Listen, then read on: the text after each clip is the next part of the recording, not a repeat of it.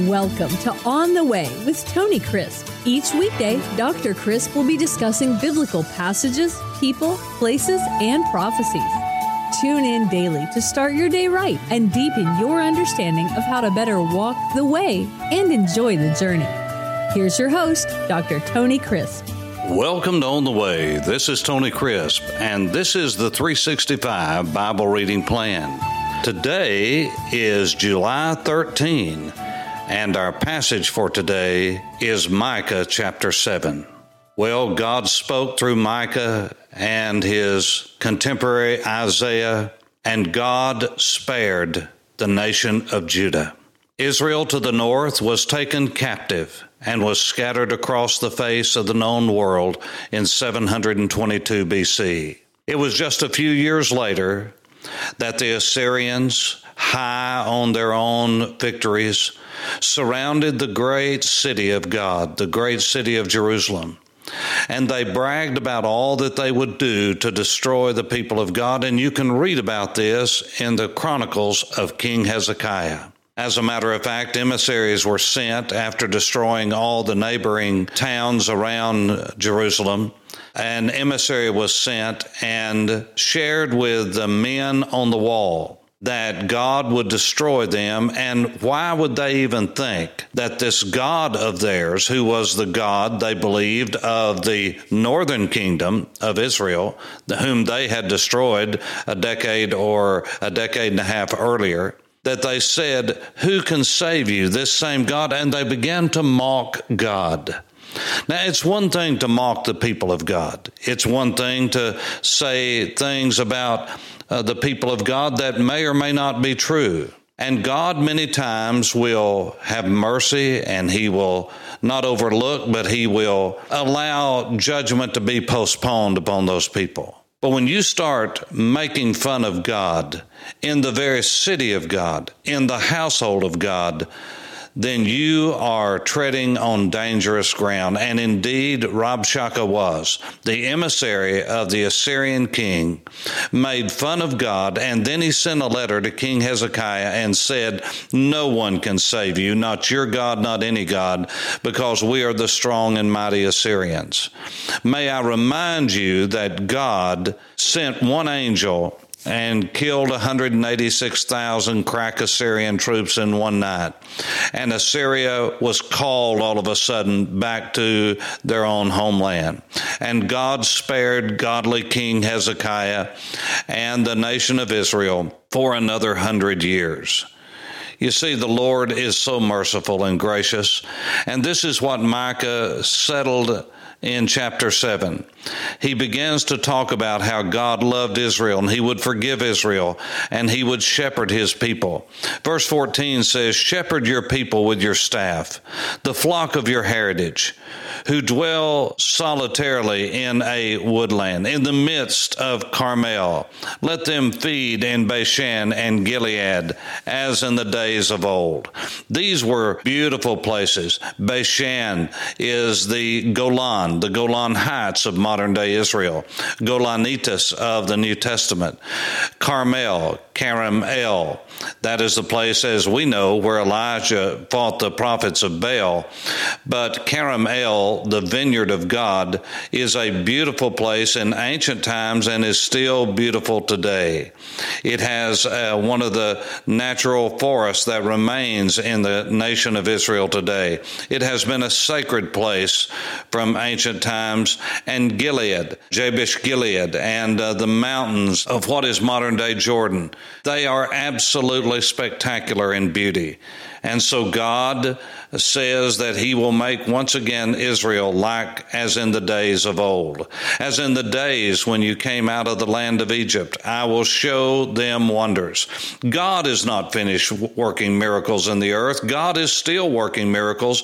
And if you read the book of Revelation, then you will see that the greatest miracles the world has ever seen are yet, still yet to come. The resurrection of Jesus was the last great miracle that the whole world knows of until the days. Yes, we had many miracles for 2,000 years, but I believe the greatest miracle since the resurrection of Jesus in our day was when Israel became a nation fulfilling biblical prophecy of hundreds of years, and yea, even more than 2,000 years, they would be back in the land under their own sovereignty, and God brought that to pass, that miracle that took place in one day. The nations shall see and be ashamed of all their might.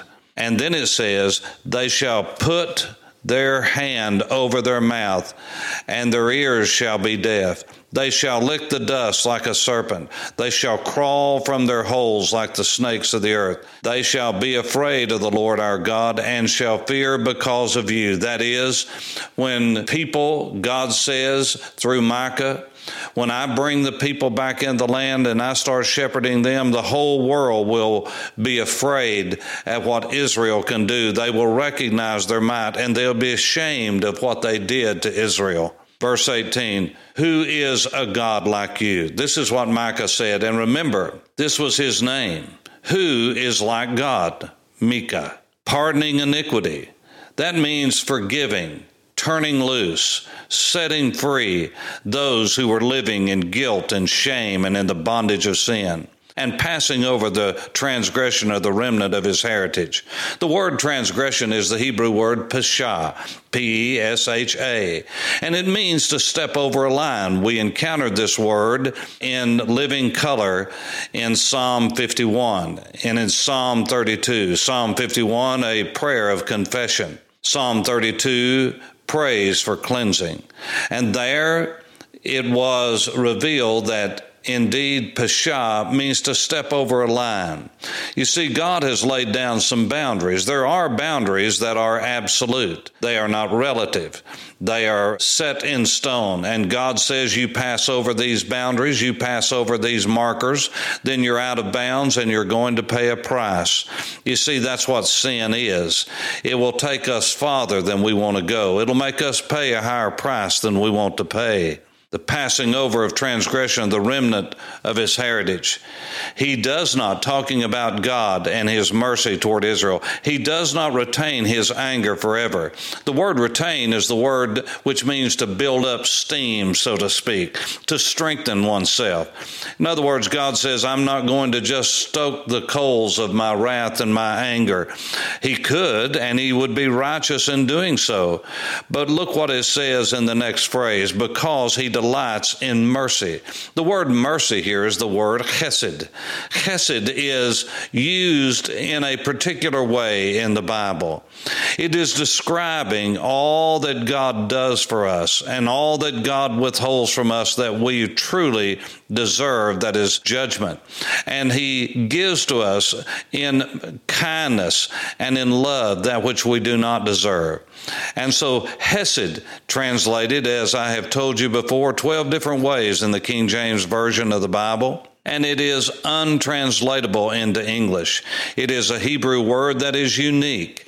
It was used of King David more than any other person. It was spoken by King David more than any other person. It was exhibited more in the life of King David than any other person. He exhibited it to others more than any other person, and often twice over. What am I saying? I'm saying that the characteristic that made David a man after God's own heart is the very characteristic of God Himself, and that is chesed. God is chesed. In the New Testament, it is God is agape. God is all of agape and so much more. He is the source of all love. He is more than love, but He is the source of all agape. He will again have compassion on us and he will subdue our iniquities. That means he will overcome our iniquities. And look at this. And he says, You will cast our sins into the depths of the sea.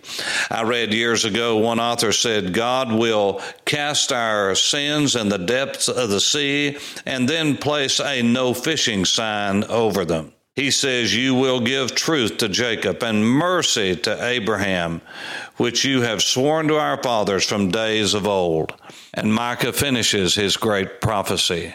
Isn't it interesting that Micah starts out pointing out the fact that judgment is coming? But he ends the book in the last verse reiterating that God is merciful, God is kind, God is filled with Hesed, and God is faithful to his promises.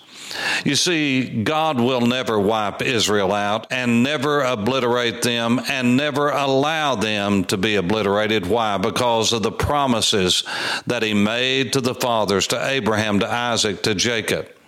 And then down the line to King David, that there would always be a kingdom and it would be an everlasting kingdom. God is faithful to his promise. We are unfaithful, but he's faithful. And even when we are unfaithful, he is faithful.